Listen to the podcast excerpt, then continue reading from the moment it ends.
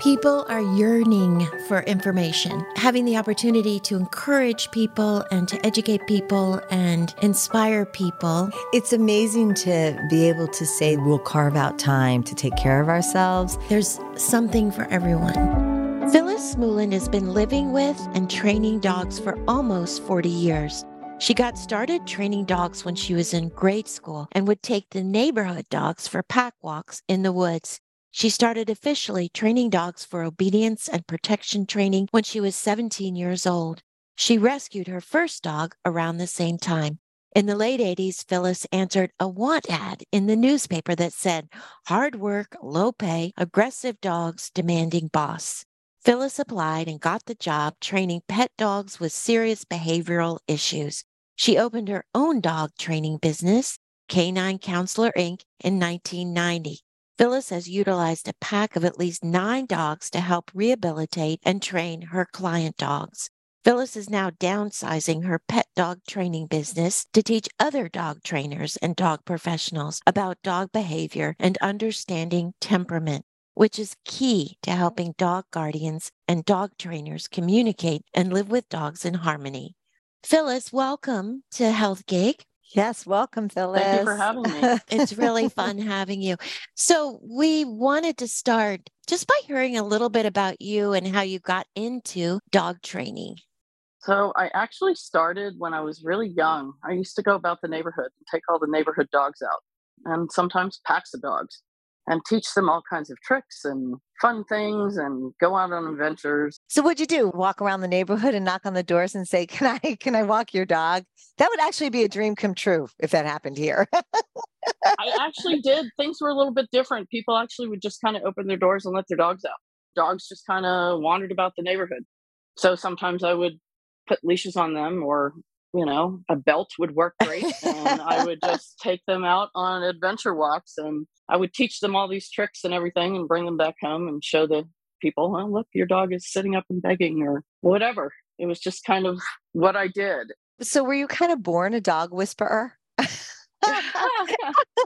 sounds like it was an early thing. I think we're all born with just some gift, and it's a matter of finding it. And, and you found it so early. You were lucky. I did. I found it really early, and then I started training dogs professionally before I graduated from high school got involved in obedience training and protection training and a whole battery of things. I had an injury early on. I've never had another one from a dog ever since. But then I started. What kind of out. injury? I actually had a pretty bad bite my first year of my career. Misguided by the person I was training under. I decided I was going to look further and I answered a pretty interesting ad in the Washington Post in the late 80s that said hard work, hard work, yeah, low hard pay, work, low pay, aggressive dogs, demanding boss, acquire within, and I got the job. And I worked there for a few years. Was it all those things? Absolutely. Absolutely. It was all those things. I learned how to work with dogs that were very aggressive, dogs that were afraid, you know, the low pay. right. and wanting to get out on my own. The guy I worked for actually, with his blessing, he helped me start my own business. We're still friends now. We still talk and visit each other. I took in a pack of dogs. I took in yeah. a pack of pretty aggressive, you know, unstable, fearful dogs. And at that first pack I had was about 13 dogs. They taught me a lot. I think they taught me more than any humans ever taught me learning wow. and watching them. So these were dogs that belonged to other people, or there were your dogs? Um, rescue dogs, dogs that were ending up in shelters, or uh, people who were giving them up. My initial thought was to help them. Mm. And inevitably, they ended up helping me because I learned from watching a pack of dogs, which is a very natural kind of setting. They're pack animals. And then helping them find a balance where everybody got along and we didn't have issues. Oh. Once that pack got balanced out, those dogs started helping new dogs that were coming in. You did that with Arnie.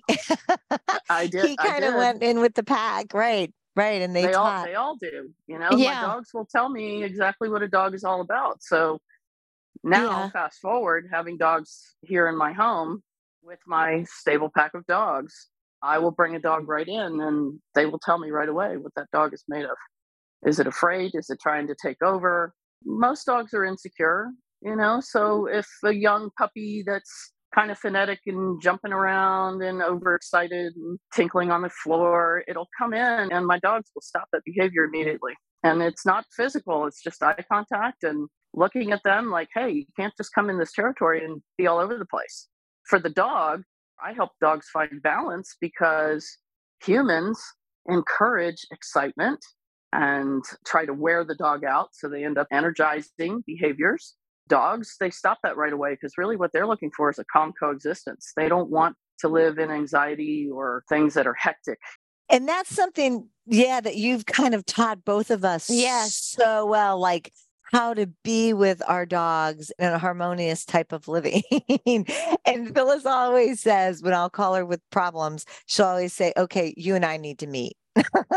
Because it's not. That's a huge part of your training, right? Because I right. remember you training us and our kids. I mean, it is. It's kind of helping, first of all, helping you understand why your dog's behaving a certain way. Right. Why do they do the things that they do? And inevitably, they think we want them to take over. And so they try to control situations. And just like my dogs in my pack will stop a dog from jumping up, running around, being all kinds of excited. And the opposite, we have a human that comes in to visit us and they're like, oh my God, oh my God, how's the dog? What's going on? And then they're giving all this affection to a dog that's actually trying to stop them and they think the dog is happy. So right. the dog is jumping on you or running circles around you and worse yet, kind of nipping at your hands or something like that. They're really trying to say, hey, stop with the high pitched, squeaky voice. You're getting me all worked up. so instead, it's really about training humans to say, hey, if you want your dog to be calm, then you have to be calm because they're going to follow us, but they're not going to follow us if we're frustrated, if we're stressed, if we're embarrassed about their behavior. I joke with people all the time. I go, hey, have you ever seen a dog pet another dog?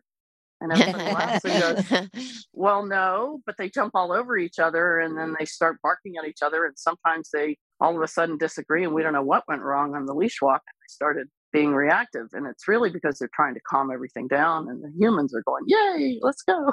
Right. Yeah. you know? right. right. It makes right. sense. So it's to some degree impolite behavior. Can we start with just the overall question of what do you think dogs need to live their best lives with humans? I think the first thing is helping the dog by being good leaders. And by being a good leader, that does not mean punishment and discipline.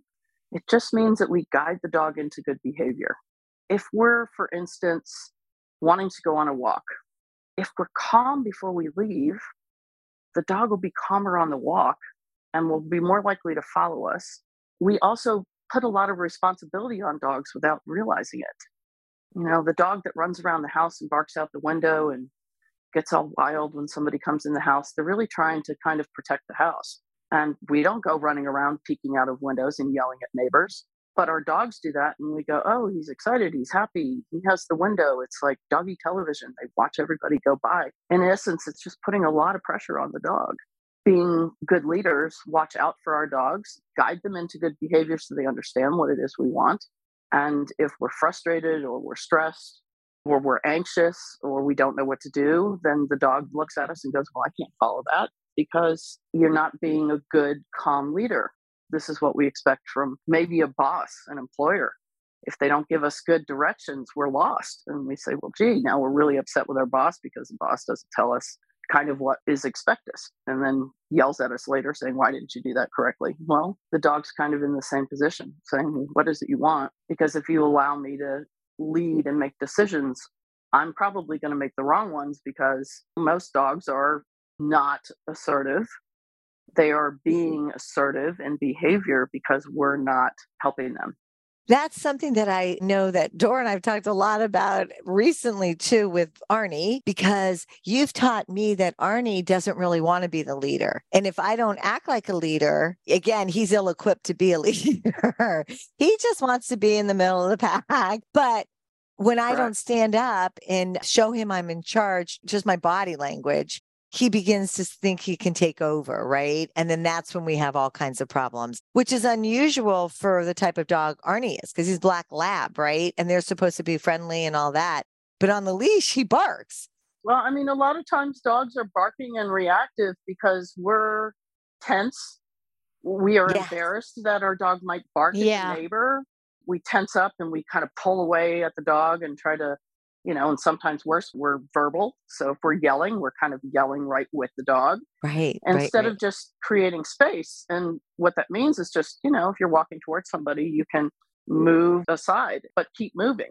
If we stop and we, I'm use this word carefully, force the dog to sit there, the dog is becoming a target to whatever it is reacting to, which it may be afraid of. Or they think we want them to take over the territory. Our tension is actually creating a reaction from the dog. Yes. I've made tests to show people things, right? If we put a dog on a long leash, most of them, 99.9% of them, will move away from things that they react to when they're on a leash with their owners. Well, I said to Phyllis the other day, I said, Well, Phyllis, you know, we want Arnie to be able to go over and say hello. She said, Well, how many strangers do you want to go over and say hello you know what I mean? It's true. They don't want to do that. I mean, if they know each other, you know, there's of course neighborhood dogs who walk together. Or you have family gatherings and the dogs come over and everybody knows each other. But somebody you've never met in the neighborhood, and worse yet, your dog is barking and you're going to let them go up there, they're already disagreeing with what's going on.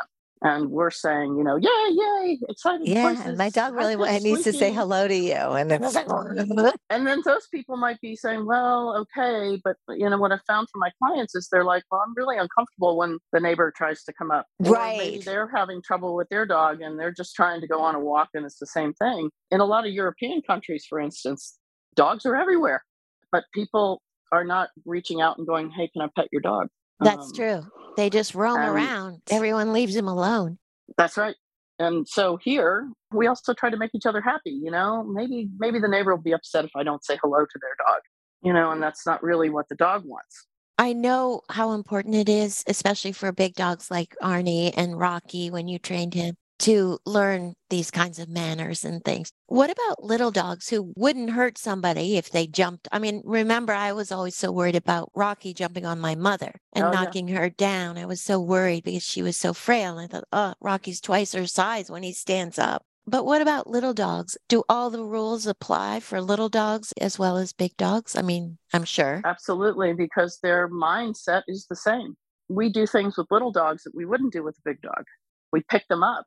Right. You know, picking up a dog for them does a couple of things. One, it puts them in a higher position, equal to you. They're up here. Most dogs are a little insecure. So if we lift them up and we say, we want you to be in this high position, that can cause them to become scared. In the wild, why do they get picked up? Mm, it's usually because there's danger. So the other message we're sending when we pick up a little dog is, oh, whatever this is, yeah, you have a right to be afraid of it. So we're sending the wrong signal to the dog. And then worse yet, what are we doing? We're nurturing insecure state of mind. So we're agreeing with the dog being afraid or maybe vocal. And we say, well, you know, but we'd like a little dog to be a lap dog. It doesn't mean that the dog can't sit with you. It doesn't mean that. What it means is we don't want to feed into any negativity, regardless of the size of dog. So if a little dog, sometimes we see people pick them up and then you go reach out to pet the dog and the dog growls and snaps at you. And people say, oh, you know, that's that little chihuahua wants to snap at you. No, what's the message that we're sending? We're scared. You're scared. Now what you're afraid of is reaching for you. And the human is not protecting the dog really. So the dog now doesn't trust the human. It becomes more what I call possessive versus protective. If you come near me, I'm going to jump all over you. Worse yet, you have a dog that starts nipping or growling Right. at somebody. And hey, look, a little dog can bite you, and a puncture wound can cause blood poisoning, and that can be dangerous. So Oh, even I a little bite can be bad. Yeah. My mom's dogs used to bite because mom and dad were so much older when they had the little dogs. They were incapable of doing the training that they needed because they were biting all the time. Yeah, and I think sometimes this kind of goes off into another rabbit hole, as I call it, but we choose the wrong dog for what we are looking for in a partnership with our pets. The human side of us wants to nurture something. If we pick a dog that is insecure or tiny, we may nurture insecurity in the dog, and then we don't have a lap dog. We have a fearful dog, and then it becomes possessive of us, and then they become aggressive and reactive you know, we have the saying all fours on the floor all the time. anytime those feet are not on the floor, the dog is not necessarily in a happy state. Or let's not say not necessarily, it's not because it's disagreeing with stuff. So if we have a lap dog, which is maybe 5% of the canine population, those dogs have calm, relaxed temperaments. They are unafraid of anything. They are happy to be with people. They're not nervous. And so those dogs can join us and sit with us on the couch and won't have a problem and won't be the dog that gets reactive. So I think it's not necessarily that the human does the wrong thing in that case. I think it's a mismatch of yeah. temperament and what we're looking for in a dog. I mean, we could have a big lab that just wants to sit with us all day long and just as calm as can be and then you have another lab that's you know from the hunting that's lines true. and it's raring to go all day and you have to find a balance there where the dog understands to be having a great time out on the field but then it comes in and has to relax in the house so what do you think dogs need to live their best lives with humans I think the most important thing is teaching humans to be good leaders for their dogs. That dogs don't have to be afraid and taking care of all these little things that they think we want from them. Giving them great diets, giving them good exercise, being calm with them, not always in an excited, phonetic state, which we really don't want to be in either. Join them in things they want to do. So we go out and walk in the woods and so on. Let them sniff, let them be dogs. I started with a lot of obedience, and I think that's not necessarily what they need is this rigid, you know, militaristic kind of commands, right? But they just need a nice, happy following versus what we want to give them tons right. and tons of affection, elevating on the furniture, barking out the windows, oh putting oh them God. on the leash, and just letting them run around kind of wild. I remember an emergency call to you was when Arnie, I don't even know how old he was, a couple years old though, too old, had decided to like climb up on the kitchen table and sit in charge, like ahead of us all. And it was like an emergency call to Phil. I think yeah. I remember that. Remember that? And he was he was too big. He wasn't like a puppy. And it was like he was like saying, as Phyllis, you said, he was saying to us, like, I'm in charge, you guys aren't. And yeah. I don't know what to do. he had to go be with you for a couple of weeks. I mean, so he went to an elevated state, which is to say, hey, I've got to take over. So if you think elevation, why dogs do that? And then that we're giving them that. so much. Yeah. We're saying, be on the couch all day long. Well, how about they earn being on the couch because they're in a calm state and they're following us? Yeah. If they're on the couch and they're living in chaos, they think that they're in charge because wild animals don't allow lower ranking members to be elevated like the wolves, right? Worse things like insecurity. And so if we can help them find balance, then we on the end get what we want from them. So, Phyllis, what are the biggest challenges you see with your clients? Is it what we've been talking about? Or are there other challenges you see? I think the first thing is helping people choose the right temperament for their family. We have a big issue right now with, especially after the pandemic, with puppy mills we just go online now and we just like pick a cute fluffy dog on a picture you know and i kind of joke with people. I'm like well when you met your spouse did you run off and get married like the first week? No. And so yet we're getting a family member per se but we're going online and looking at a picture and bringing them home we're not meeting that energy we're not meeting mm. those dogs as individuals. I mean we used to go visit breeders or go to a shelter go to a rescue and all these types of things. And now it's like well you get a rescue dog in a parking lot off a bus and we get dogs from puppy mills and those dogs are not raised properly and we're kind of feeding the machine by buying those dogs. We're not helping them saving them. And so a lot of them are not stable and then we're expecting them to come in and make our lives happy and make our children happy. And in some extreme cases we expect them to be therapy dogs or service dogs and they're just not able to do that. So we're putting a lot on the dog. And so i think the biggest challenge is people get dogs that are not a match and then they expect that training and obedience school is going to fix that. And we can't fix temperament you know, it's kind of like saying we're going to fix who someone is and make them something that they're not.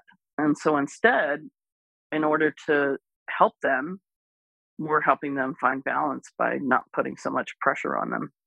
People say people can't change. Is that true of dogs? It is to some degree. Yes. I mean, can we teach them things? Yes, of course. And we can teach human things too. But we're not changing innately who they are deep rooted. You know, like if we have a puppy that is afraid at eight weeks, that is a fearful dog. We're not going to change that dog by training it. We can help build its confidence. We cannot put so much pressure on it that it has to take care of things like barking out windows, right? We make its life easier so then it's not so scared and reactive. But if we put it back in that same situation, it's going to revert back and be who it is. We were so lucky. Phyllis helped us on our journey to find Arnie.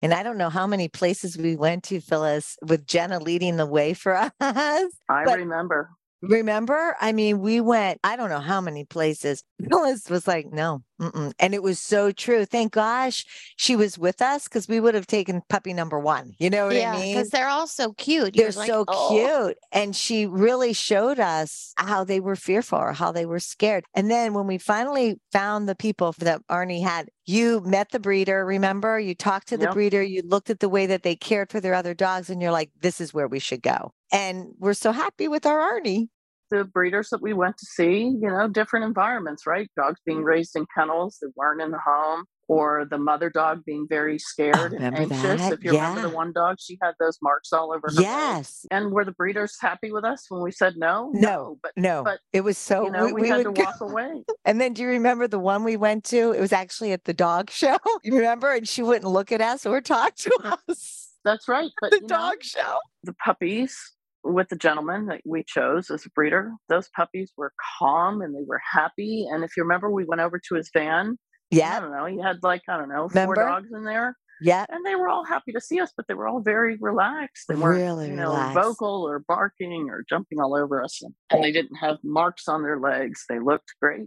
I love what you said again, just to repeat, it is a permanent family member. There should be time and consideration put into that you know, which, yeah. as you said, a lot of times people don't think like that. But we're so appreciative. yeah. I mean, we don't, you know, and we don't think about finding that match. We think, oh, if we go get a puppy, how can you go wrong? I mean, how can you go wrong yeah. with a golden retriever or a little Shih Tzu? Like, how could you go wrong? It's a puppy. And if you raise it right, it'll be great. Well, that's part of it. But the other part of it is making sure that that dog's demeanor is also a match for you. What makes your dog training program successful, Phyllis? And how do you accomplish such good results, which in return give owners and dogs their happiness and their fulfillment? Yes. I think in the beginning, it starts out with meeting with the family and meeting with their dog and answering a lot of questions that people have, helping them understand what the whys. You know, why is this happening? Why does the dog behave this way? And then I start helping them understand by them changing some of the things they're doing they're now helping the dog. And I think for people, they really need to have an understanding of what's going on. The second side of that is that I bring dogs into my home and I keep them for no less than a month. It takes 30 days for the neural pathways to change in the brain.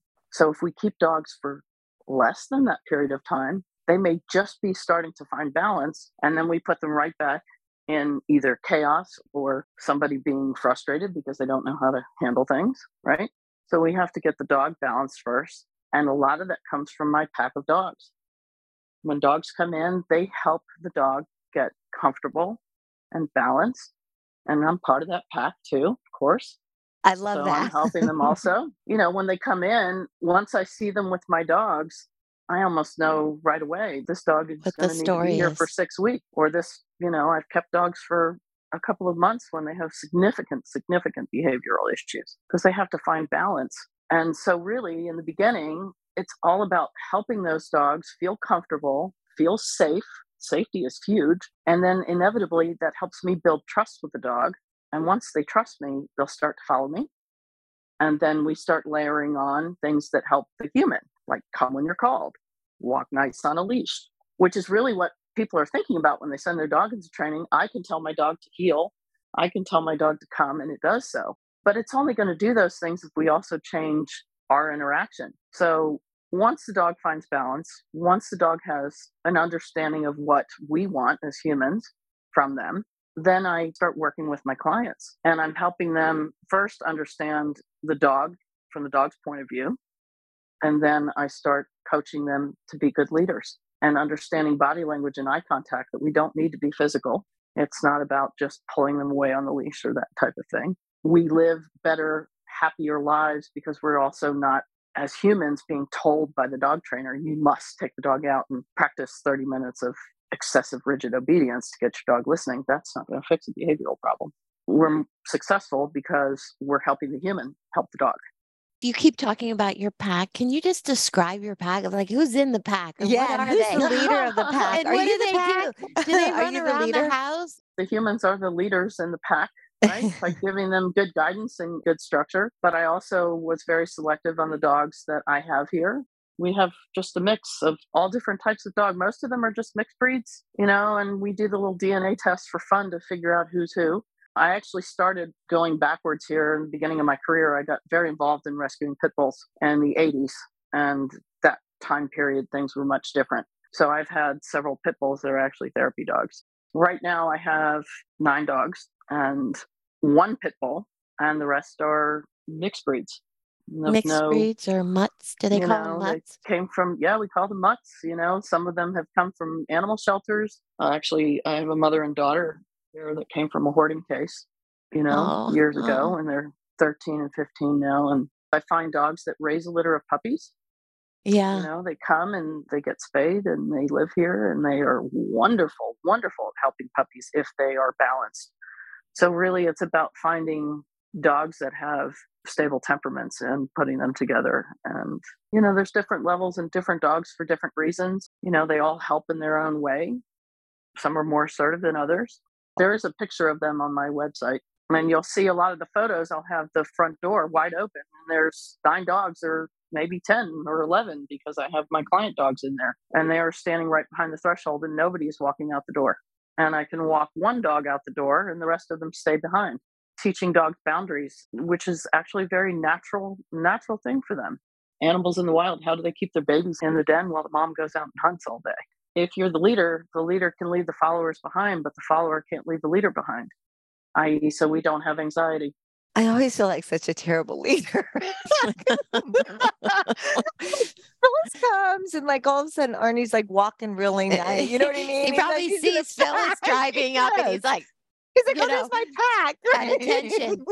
exactly. You know, so that would be like indecisive, right? I actually had to look at my note here, but that would be the human being indecisive because we're not 100% sure about what we need to do with the dogs. And sometimes being a leader for a dog, I think for people is uncomfortable. They feel like they're being controlled, you know, and control, control all the time. Right. Phyllis, it's so fascinating when you talk about this. Sometimes I feel like a really bad leader because we'll be walking and you've said, especially when Arnie's with you and with the pack of dogs, he's like awesome, right? He's in his place, he's doing his thing. But when I've got him and we're out walking, I let him kind of go ahead and he feels like he's the leader of the pack and it's very uncomfortable for him, right? you know, before you leave, remember you have to be in that happy, relaxed state before you walk out the door. We do say always behind, never in front. Whoever's always behind, in front is in, in charge. So right. Even crossing through boundaries and thresholds, walking out the front door, whoever's in front is in charge of that walk.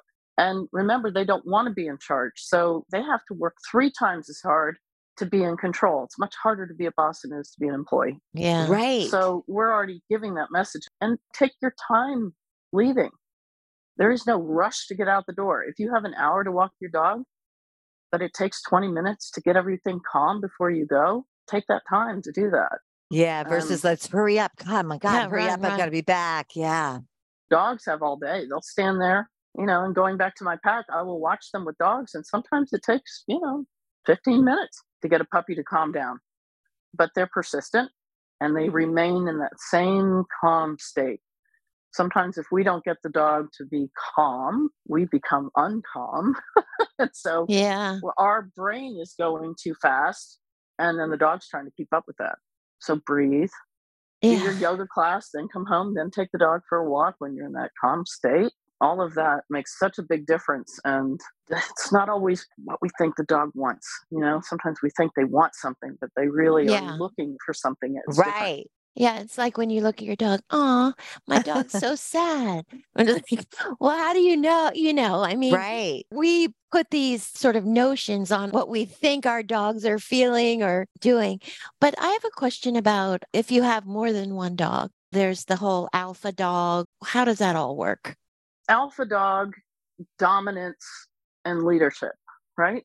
There is calm, consistent leadership, But being mm-hmm. in a dominant state of mind is not happening all the time, even in a dog that is calm and confident and can be a leader to a pack or a leader to another dog that's in the house. It's really all about finding, if you have multiple dogs in the house, the one that's the calmest and the most relaxed is the one that is the leader, so to speak, or the alpha dog, so to speak. The one that's jumping all around and yeah. over dominating another dog in the house, jumping on its back, mouthing it all the time, nipping at it. If it's constant and it's hyper, that's the wrong dog to be the leader. So we might be giving the wrong message. People will often give affection to the dog that's quote unquote being picked on when that dog actually needs some leadership and the mm. other dog is mm. saying hey stop doing that and so they're trying to control that behavior because we're not so now we have to look at who is alpha quote unquote who is the leader it's us and so if we're not helping those dogs find balance they have no choice but they have to take over you know or we have a mixed match in dogs we have the wrong dogs we have one dog we get a second dog and sometimes i hear people say oh we're going to get the second dog for the first dog Right. No, we're getting a second dog because that's what the human wants. But then that has to be a match also. We have to take that into consideration, right? I find people trying to make it work sometimes when they have dogs that are not compatible. You can't force acceptance. You know, it's so funny. I was sitting here thinking about like the library days when I would read to the kids for the library and I Rugby and Rosie and it was you know the dog and then the foster dog and all this and all the stories about how the dogs were best friends but you're right it's not an automatic thing you know yeah. you know what i mean it was like oh and then it always made me want to have two dogs or three but you're right you have to make sure that they get along too absolutely so when you get a new dog i assume over the years your pack you know a dog may die you might get a new dog when you get a new dog for your pack of nine dogs do you bring it in and introduce the dog to everybody in there and make sure it's a fit? I have a pretty good idea now when I'm picking dogs and I you bring know. them in. But yes, I do generally just bring them right in. And typically they're adults, not puppies. Right, adults. And sometimes they just end up here. Things happen. People sometimes can't keep a dog for a certain reason, or um, I do transports back and forth sometimes for the dogs in New Mexico because they need a lot of help there most of those dogs are living in packs or they're street dogs and they're around all kinds of things. They're stable because they're natural selection from breeding there. I've brought dogs in and they know how to manage pack because that's what they do. That gives them a great life of not having to live on the street. Pair of dogs I was talking about earlier that came from a hoarding case, the uh, mother dog is 100% just a rock solid dog as were her puppies. One ended up being a service dog for a dear friend of mine. The daughter that I kept that's here now, she is just a star with puppies. So, Phyllis, how do you know when a dog is worried or scared? And then also, how do we recommend helping that dog? So, being scared or afraid or anxious, I think anxious is a big one there. Yeah, right? anxious. You'll see what I call stress panting if it's nice and warm outside and it's a hot summer day and the dog's inside in the air condition and it's panting, well, that's anxiety. No, the yeah. dog isn't hot. They can be a little hyperphonetic. They're constantly in our personal space as humans look at it, demanding affection when they're really just trying to control us they can be fearful because they are out on a walk and they're moving away from things or they're afraid of loud noises or they're afraid of you know an object on the street. The trash cans aren't out every day so the day the trash truck comes it scares a lot of dogs. We sometimes as humans do the wrong thing and we nurture that and we love the dog and pet it and try to console it out of its temperament. Instead of being calm confident leaders and going oh it's the trash can. Come on let's go and just keep walking don't hesitate. Create a little bit of space if you need to, or pretend you're a dog. Go up and sniff it. Guess what? They'll follow you. they will go, oh, wow, you're investigating that. we take a lot of the verbiage out of those things. Silence is everything with dogs because dogs are usually only vocal when things are negative. So, you tell us that we talk too much to our dogs, right? We're having conversations like we were having a conversation with a human. And to the dog, it sounds like the Peanuts teacher you know? yeah. they pick up these words in between that they've learned from us. And so they're trying to follow that and they really can't. Or worse yet, we did this high pitched, squeaky voice, you know, and baby talk and things that cause dogs to get all kinds of worked up. Right. And then we think they're excited and they're happy, but really they're trying to say, "Hey, kind of knock it off." like this You is know, so you're making me irritating. uncomfortable. so dogs most of the time are quiet. They're not vocal unless they're scared, frustrated, territorial. You know, and then when they react, if the human starts to talk, the dog is going, "Oh, you're barking with me. Okay, great. Let's do this together."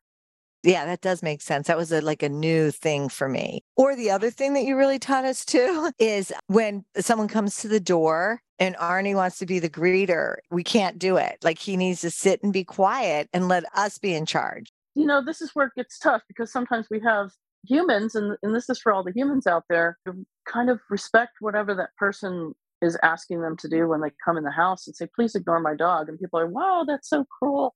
No, because if the humans are getting greeted first, this also plays in when we come home from work and we're like getting all excited with the dog. I mean, and then we don't even say hello to our kids or our spouse. We're like, oh, hey, how's it going?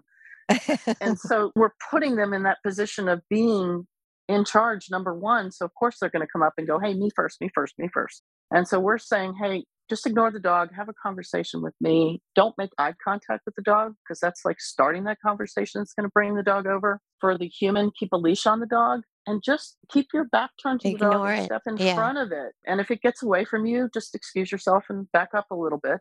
Don't leave the room just back up.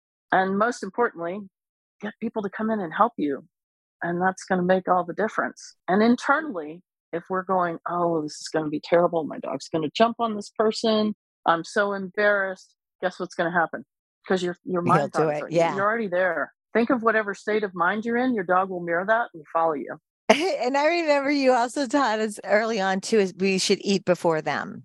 So I remember early on, I'm like, Arnie, we're eating, which is number one. We shouldn't be talking to him, right?